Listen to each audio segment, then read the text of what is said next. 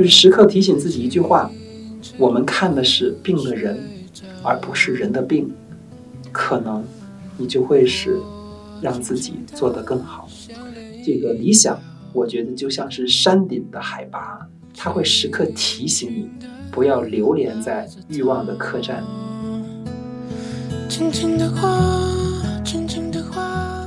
人生就是这样的一个，就是一个无奈的一个过程。我觉得其实带有一些凄凉的，但是真正活出味儿来呢，是意识是什么呢？我们要在这张白纸上画出属于我们自己的图案来，就是我们要找到属于我们自己人生的意义和方向。我觉得这个才是真正的成熟。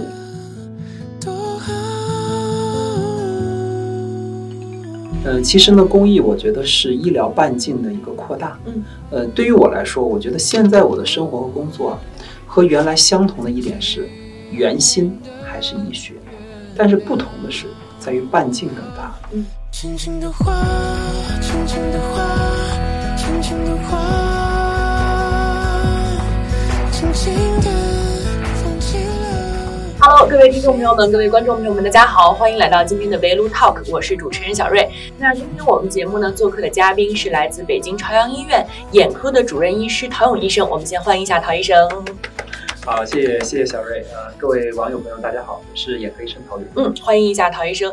我觉得您好像真的，反正咱们俩聊了这有半个小时吧，我能感受到，不管是对医学生们也好，对患者也好，甚至是对很陌生的。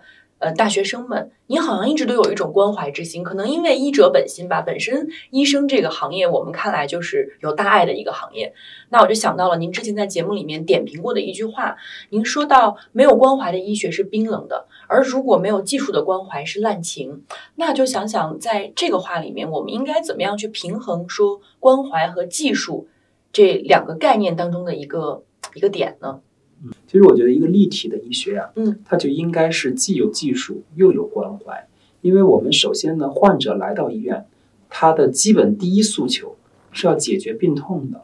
那如果说，例如骨折，你不给人家治，你光嘘寒问暖，我觉得患者白跑一趟，让白跑一趟。对。那同时呢，如果你在这个过程中呢，始终让患者感觉到你就是这条那条腿的。而没有关注他的内心和没有关注到他的一些情感上的一些沟通，我觉得也也有欠缺，是一个不完整的一个医学。所以我觉得这两个呢，应该来说呢是就像我们的手心和手背，它是不可分割的。就我们不能够完全侧重于只是其中的一面。呃，在令人心动的 offer 的录制的过程中呢，其实每一个医学生表现出了不同的面。对对，因为你像这个。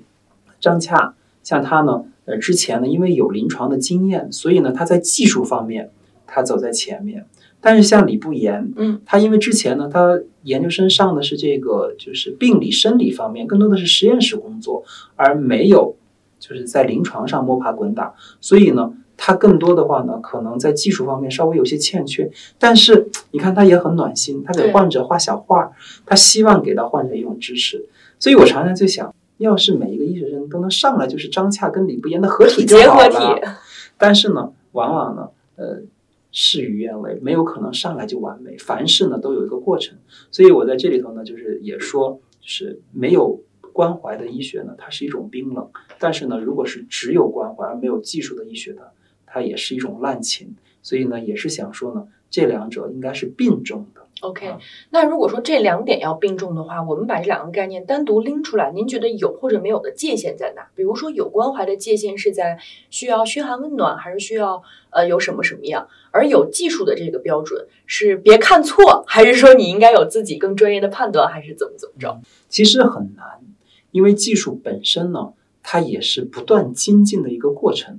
呃，在这个医学里边呢，它是有一个考核的，嗯，叫住院医规范化培训。啊在结束了这个阶段之后，如果你可以通过这个考核，我们就一般认为你的技术是达到了一般的要要求的，起码一个标准。对，通过这个考核呢，你就具备了什么呢？升级到主治医师的这个入场券了。因为主治医师，我们就认为他是对于一般的常见病、多发病是具备有了基本的。全面能力的，嗯，所以通过这个考核，你如果能成为主治医师，那大家就会认为你的技术上是过关的。那至于在关怀上面呢，我觉得这个地方呢其实是很复杂的哈，因为其实可能不同的人，他需要关怀的点和他敏感的点可能不太一样。对，所以我觉得在这里头呢，可能呃有的时候呢，甚至啊，有可能会因为经验的上的一些欠缺，有可能会给到一些不是很正确的一些关怀的一些方式。呃，我觉得这倒不重要，因为人和人之间呢，其实都会彼此理解的。呃，关怀呢，我觉得就是尽量的少冷冰冰就好，有这颗心，有这个主动的意识。就是时刻提醒自己一句话：我们看的是病的人，而不是人的病，可能你就会是让自己做得更好。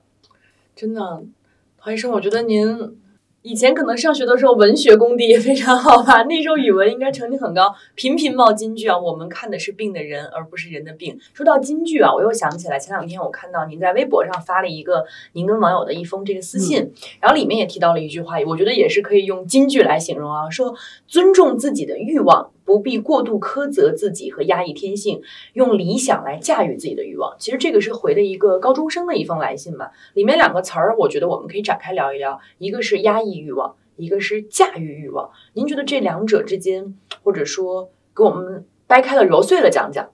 嗯，呃，首先呢，我想跟大家介绍一下这封信的来历嗯，啊。好的，他是一名高一的学生发来的。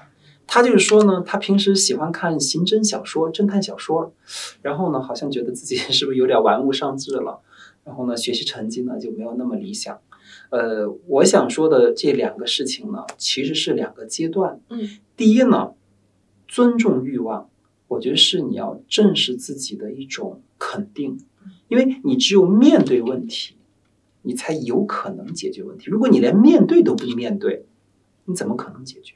是我们每一个人其实都是有我们自己的一个复杂性的，而想要有更好的欲这个呃，就是欲望本身也是我们这个有机体里头完整不可缺的一部分。例如，你说你没有想吃的欲望，饿死了。嗯，就是我觉得这是一种基本的需求。就刑侦小说，不光是这个高一学生爱看，其实很多人都爱看啊。成年人也爱看呀。对对，所以我们只不过是说不要过度，因为他毕竟作为学生，他有他的自己学习的任务。如果整天只看刑侦小说，可能是不对，但是偶尔看看也无不可，对不对？所以我觉得过度的苛责和责备，其实可能反而会把事情推向另外一个不好的极端。对，因为你会更焦虑。对学习的目的本身是什么？不就是为了获取智慧，嗯，然后掌握本领吗？那如果刑侦小说能让我们也获得更多的快乐和提升我们的智慧，它也是一种学习啊。对，我们不认为学习只是获得考试成绩而已，应试教育并不一定是学习的本质。嗯。对吗？所以，我这第一点呢，我是想跟他说，我们要尊重自己欲望的存在，只有面对它，我们才有可能解决它。第二，就是如何去解决的问题。如果你靠的是不停的打压、打压、打压，说不行，我现在要清醒，我不能看，我现在要清醒不看。其实说实话，只可能是去压制，就像弹簧一样，你可能压到了极限，可能就崩溃了。因为我在这里头呢，想举一个例子。我曾经呢，在我们学校的这个校本部里头认识了一个老师，他的学术水平很高，是学术大牛。他就跟我分享了他自己的这个教育的一个教训啊，他们的孩子，他从小就给他军事化管理，就是不让他接触任何几乎任何娱乐，学习以外的事儿都电视碰不看，就家里就没有电视。然后完之后也不让他跟同学玩，就是在家做作业、刷题。确实如愿以偿，上了一个国内顶级的大学，但是，一年之后就退学了。一进宿舍就疯了，为什么呢？因为他成了一个网瘾少年。嗯，他原来没有接触过网游，那我们不可能家长天天陪着他二十四小时就读啊，所以孩子一进去之后接触到了这些游戏，他就疯了，他不能自拔，他没有一个抵御的能力。所以我想说呢，就是我们真正要驾驭欲望的一个能力哈，不是说靠压制它，而是要给你树立一个更好的一个目标和理想，心中有目标，风雨不折腰。他只有说你自己有一个更加长远的一个更宏大的一个长期目标，你才有可能像指南针一样来指引你的人生方向，而不会被这些短期的欲望所给左右了。所以呢，这个理想，我觉得就像是山顶的海拔，它会时刻提醒你，不要流连在欲望的客栈里。With simple songs, I wanted more. Perfection is so quick. 那现在呢，我们就要聊到这本书了。为什么？刚刚我觉得我一直在学习，一直在听，而这本书里面也提到了一个概念，我觉得很重要的。您说长大的标志就是活明白了。那这个活明白了，我们该怎么去理解？又或者说，普通人怎么去定义自己是不是活明白了？因为很多人连明白这事儿都还没明白呢。嗯，呃，其实呢，呃，我是说活明白了，还不完全是我想表达的活好了，是成也不完全是成熟的标志。因为有一次呢，我跟几个同学啊，就家里的朋友聊天儿，大家就会觉得，嗯，什么是成熟？嗯，什么？男的爱看戏，女的爱给人介绍对象，就是成熟。这么一说，好像在生活里是这样的，但那个成熟打引号了吧？也有的人说，嗯，其实可能像我身边，例如经历过生离死别，嗯，像我一些同学可能都得了恶性肿瘤或者车祸，那像我们经历过父母或者长辈或者等等亲人的离去，看透了生死，学会面对死亡才是成熟。就是每个人的成熟的标志不一样，呃，活明白了，我觉得可能是大多数人可能第一印象觉得看透了。就是成熟，嗯，但是可能这个对于我来说还不是全部，我觉得得活出味儿来。就是为什么叫自造，而不是给予？因为我觉得活明白了的，就是说人生就是一个客观的白纸，就在那里，你看透了，你看明白了啊，你就是了解到了，人生就是这样的一个，就是一个无奈的一个过程。我觉得其实带有一些凄凉的，但是真正活出味儿来呢，是意思是什么呢？我们要在这张白纸上画出属于我们自己的图案来，就是我们要找到属于我们自己人生的意义和方向。我觉得这个才是真正的成熟。这意味着什么？你的人生才真正属于你。我们的父母给到我们的生命，这个生命属于我们，的确，因为你的思想、你的大脑左右着你的身体。但是，你的人生的轨迹，你能左右吗？如果你自己没有找到属于你的寻宝图的路线，那可能我觉得你的人生就是一个被动的人生，就像是大河里边的这个树叶一样，你完全决定不了它的方向，你只能随波逐流。对，甚至下一刻爱去哪去哪。我觉得那个可能不是我想说的真正的成熟。那大家怎么样可以在生活里面去调整好我们的心态，尽量让自己活明白呢？嗯，把当下的事儿干好吗？还是说有更多的您的建议？我觉得还是要思考，嗯，还要沉下心来。呃，我身边呢，其实也有很多的朋友，他们一直呢都想要提升自己。那有一些朋友呢，就是看很多的书，呃，有一些朋友呢，去接触到很多的这些呃信仰类的这些个仪式哈，通过一些仪轨式的这种的呃，就是仪式来让自己可能。内心里得到皈依和升华，就每个人的方式不太一样。对于我来说呢，我觉得我很幸运，因为我所从事的医学本身，我就认为它是一条修行的道路。所以呢，我是觉得不一定要寻求超验主义或者疑疑鬼式的这种神秘之地，而通过线下的观察、思考，其实就有可能可以让自己的内心搭建出一套。自洽的完整的逻辑体系，我觉得就可以形成自己的意义小宇宙。所以这个是我想分享给大家的一些方法。OK，那其实今天咱们聊了这么多啊，我逐渐发现，好像眼前的陶老师跟我之前脑海当中的陶医生有一点点重合，又有一点不重合。重合的地方在哪儿呢？就是确实博学，然后确实呢让我收获到了很多信息量。而那个不一样的感觉在于，我发现您比我想象中的就是活泼和综艺很多，而且用词儿都非常的就是形象化，我就会觉得说，哎，好像综艺里面的您是更加真实的您。那如果这样来说的话，您自己觉得怎么形容自己的性格？您觉得是比较准确的？我觉得我的性格吧是比较开放的，嗯，呃，任何一个阶段熟悉我的人，其实都会知道我是在变化的，但是我的变化尺度可能更大一些。比如说展开讲讲。其实你看今天啊，我能跟你侃侃而谈，嗯，在令人心动的 offer 上的节目呢，大家会说你是京剧输出机，对，大家可能会觉得你是不是从小就接受过什么语言方面的培训，或者是是不是家里人把你送出去过培训过，或者你生下来是不是这种滔滔不绝？这个其实没有。我在上大学的时候是非常自卑和内向的。啊，就不太爱说话。甚至在我大学毕业后三年，也还是这种的状态，甚至包括有时候远远的看见有熟悉的人过来了，我甚至可能会躲起来。就是感觉有点社恐症的那种。呃，真的是这种的，就是大家可能也许不能想象，但是当年的我是的确是这样，因为本身我是从江西省南城县建昌镇一个小镇上来的，真的压力很大。你知道吗？北京的学生啊，能力太强了。住在我上铺的是国家游泳二级运动员，住在我对面的呢是这个书画社的社长，那这个画的画呢，经常得各种的比赛的金奖。那边呢是足球运动员，就是就是大家每一个人都有自己擅长的地方，只有我什么都不会，我好像只会考试。人比人气死人，命比命气成病。对于我来说怎么办呀？呃，就不能比，所以自卑、内向和躲避嘛。所以直到在我大学毕业后三年，发生了一件事情，嗯，就是当时呢，就是我所在的医院请了一位外国的专家啊来讲课，就是外国专家他特别喜欢提问，你知道吗？就而且他们。本身讲课完之后，就会有一段时间是来讨论交流的对他就会觉得那个很重要。但你也知道，中国人一般都很内向、很 shy、害羞嘛，所以往往是那种寂静。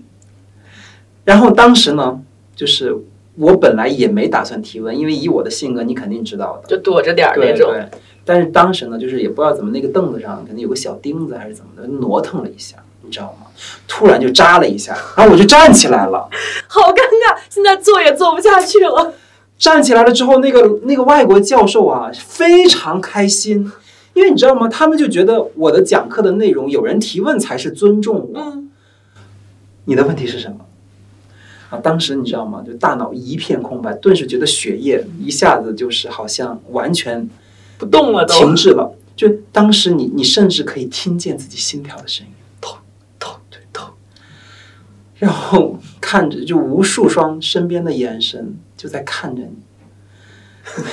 我想想，我已经开始替你尴尬了。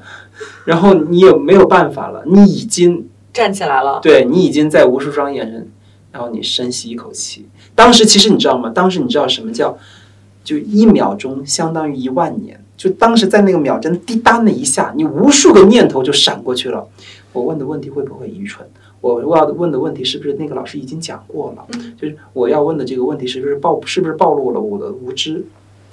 无数个这样的念头就像奔马一样从你的脑海中瞬间的就跑过去了。那没有一秒在想我到底要问什么问题吗？还是其实脑海里是有问题的，只是不敢问？但是中国有一个成语，嗯，叫急中生智。嗯，智慧常常是在急迫之中发生的。那个时候你就不知道为什么哈，就好像突然在你的大海深处涌起了一个问题，有如神助啊！有如神助，真的就是这样。然后我们，当时就就是磕磕巴巴的、结结巴巴的就说出来了。那其实其实专家人家他只要有人提问就好，他并不在乎你问的是什么。然后其实就打那一次开始，后面就接受了，敢表达了。对，就 OK 了。刚刚我就想说，我有过一样的经历。我读研的时候，第一次白岩松去我们学校做讲座，因为我是学播音主持的。你想，白岩松来了，那，然后我也是忘了干什么，就是我好像低头捡了个东西，一抬头之后这样挠了一下，他就看，哎，这位同学，你要问什么问题？我当时整个人就血液僵住，真的僵住，而且我很害怕，我如果问的问题很扯的话，我导师会没有面子。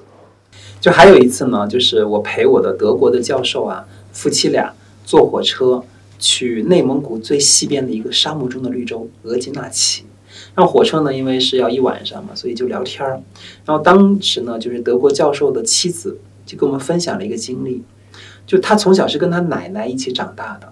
然后呢，他的奶奶呢很疼爱他，但是后来奶奶去世了。他呢，在奶奶去世之后呢，就是整个人陷入了一种极度的一种就是不健康的状态，但是去医院做检查也查不出任何病来，嗯而且每晚一定会做噩梦，就那个噩梦呢，都是惊人的相似，就是他一个人要走过一条黑暗的一个通道，没有任何灯光，然后呢，在前面有一扇门。然后呢，他就无数次在那个门那块就停下来，不敢去推那个门。但是直到最后有一次，可能人都快死了，就极度消耗了，瘦的已经不成人形了。然后呢，他们家人就鼓励他，说你就推开吧，也没什么大不了的。于是呢，有那一天，他就他也遇到了类似的噩梦，他就推开了。推开了那扇门之后呢，就是一片光明。其实任何事情都没有发生，但是打那以后，他就从这种的状态中走了出来。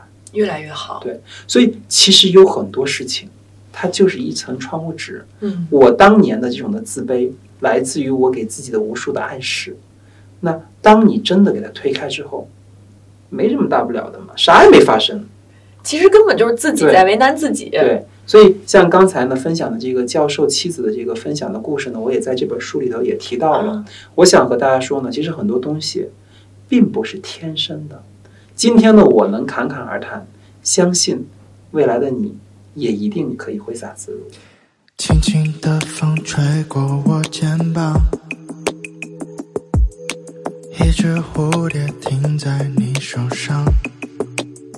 今晚天气正好，全那最后，其实还想跟您聊一下公益这回事儿，因为我们知道您一直有在坚持做公益。那您觉得做公益这件事儿对自己来说意味着什么呢？嗯、其实呢，公益我觉得是医疗半径的一个扩大。嗯，呃，对于我来说，我觉得现在我的生活和工作啊，和原来相同的一点是，原心还是医学，但是不同的是在于半径更大。嗯过去的话呢，我可能更多的半径就是在医院里面、诊室里面、手术台上。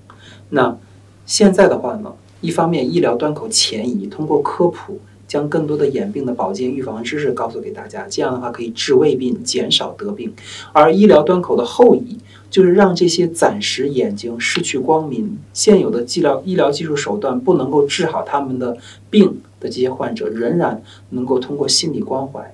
生活重建、职业培训、再就业指导，能够继续失去光明而不失去希望。所以我觉得也是治病救人，它的半径延伸了。对对。呃，今呃，今天呢，其实还收到了一封微博的一个私信，这个私信呢是这么写的，嗯，他说：“陶医生，我呢是一名高度近视的患者，他说我加入一个微信群，这个微信群里头呢和我都一样，都是高度近视的患者，大家都很焦虑，都担心呢自己会失明。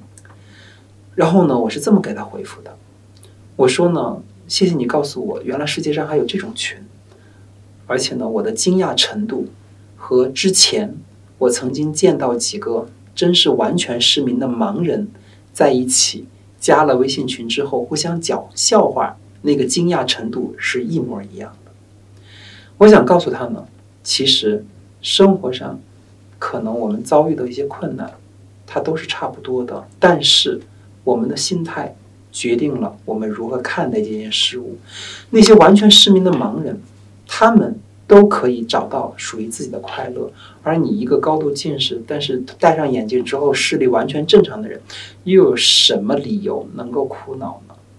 所以我是觉得呢，就是公益，它不完全是说去帮助那些市民的人，它同时接触到这些人之后，你能感受到他们人性的强大和他们面对困难不屈不挠、勇于抗争和自己的命运做斗争的一种坚强。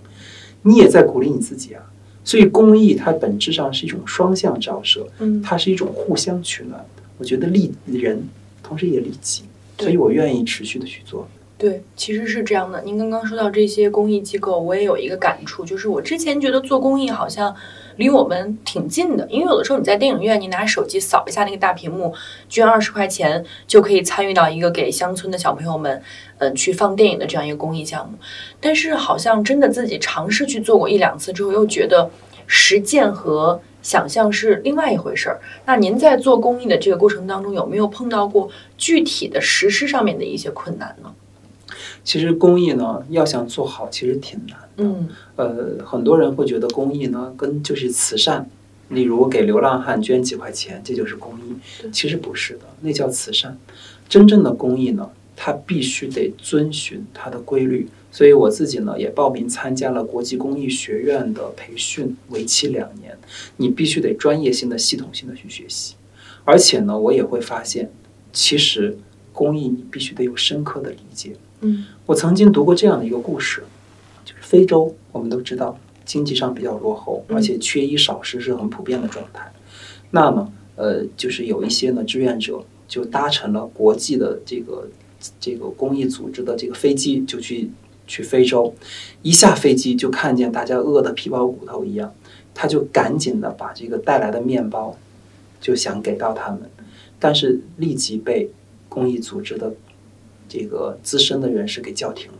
他说：“你这样的话会害了他们，嗯因为他们从此就会认为我因为活得不好，所以你们给我面包是理所应当的。他们在心态上就会是一种被动的拿来主义的心态，而我们真正要做的是什么？帮助他们去办企业，促进他们自己能够通过劳动，能够把自己的家园建设得更好，从此能够摆脱贫困的状态。我们这些面包呢，是要通过激励他们才能获得的，而不是直接给到他们。否则的话，你只是养了一堆懒汉而已。对，嗯所以，公益绝对不像大家想象的那么简单。而且呢，在我帮助盲人的时候，我其实也会发现有很多人性上面更为深刻的东西。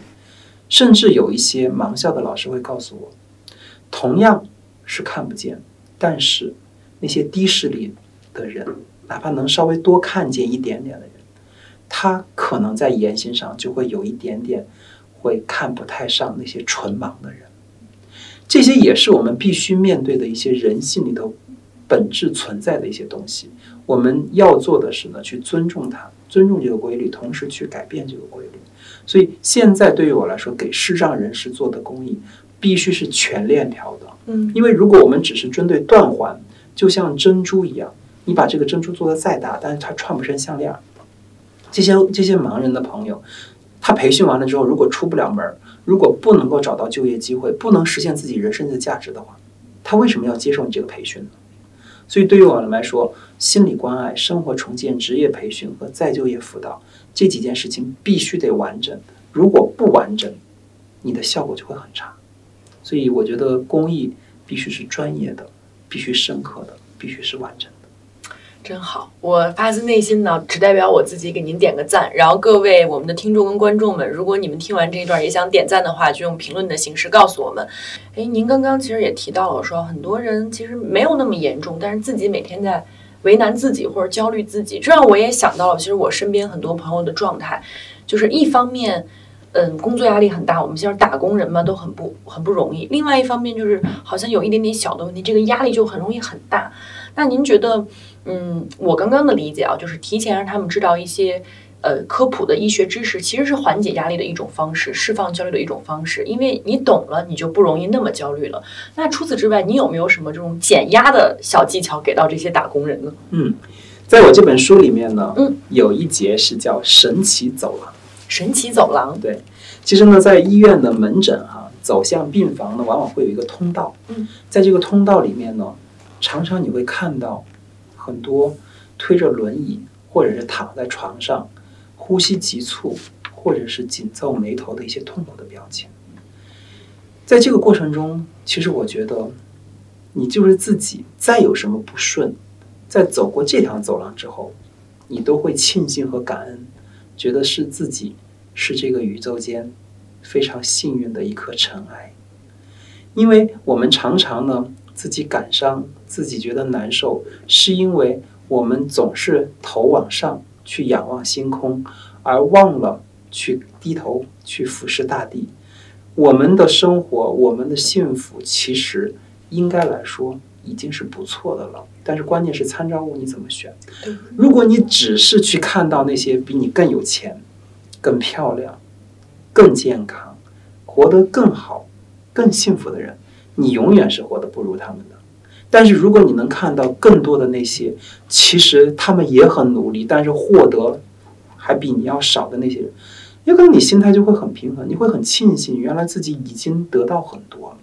所以我觉得呢，这里头呢，呃，我建议大家哈，可以去寻找一下自己生命中的神奇走廊。像我自己是医生，这条神奇走廊就在医院。但是如果说你身边没有的话，你可以利用你的节假日或者周末的时间，去一下孤儿院，或者临终关怀医院，或者是其他的一些公益机构。那跟他们那里去相比，你可能会觉得，嗯，你已经得到很多。不是因为天气晴朗才爱你，不是因为看见星星才想你，不是因最后呢，我想再用一点点的时间呢，来和大家简单的介绍一下《自造》这本书。呃，我自己和大家其实是一样的，都走过了自己那一片迷茫的天空。嗯，我呢，其实也是在一直的思考，到底我们这一辈子人生有没有可能通过自己帮助自己的方法，能够找到和坚持自己人生的意义。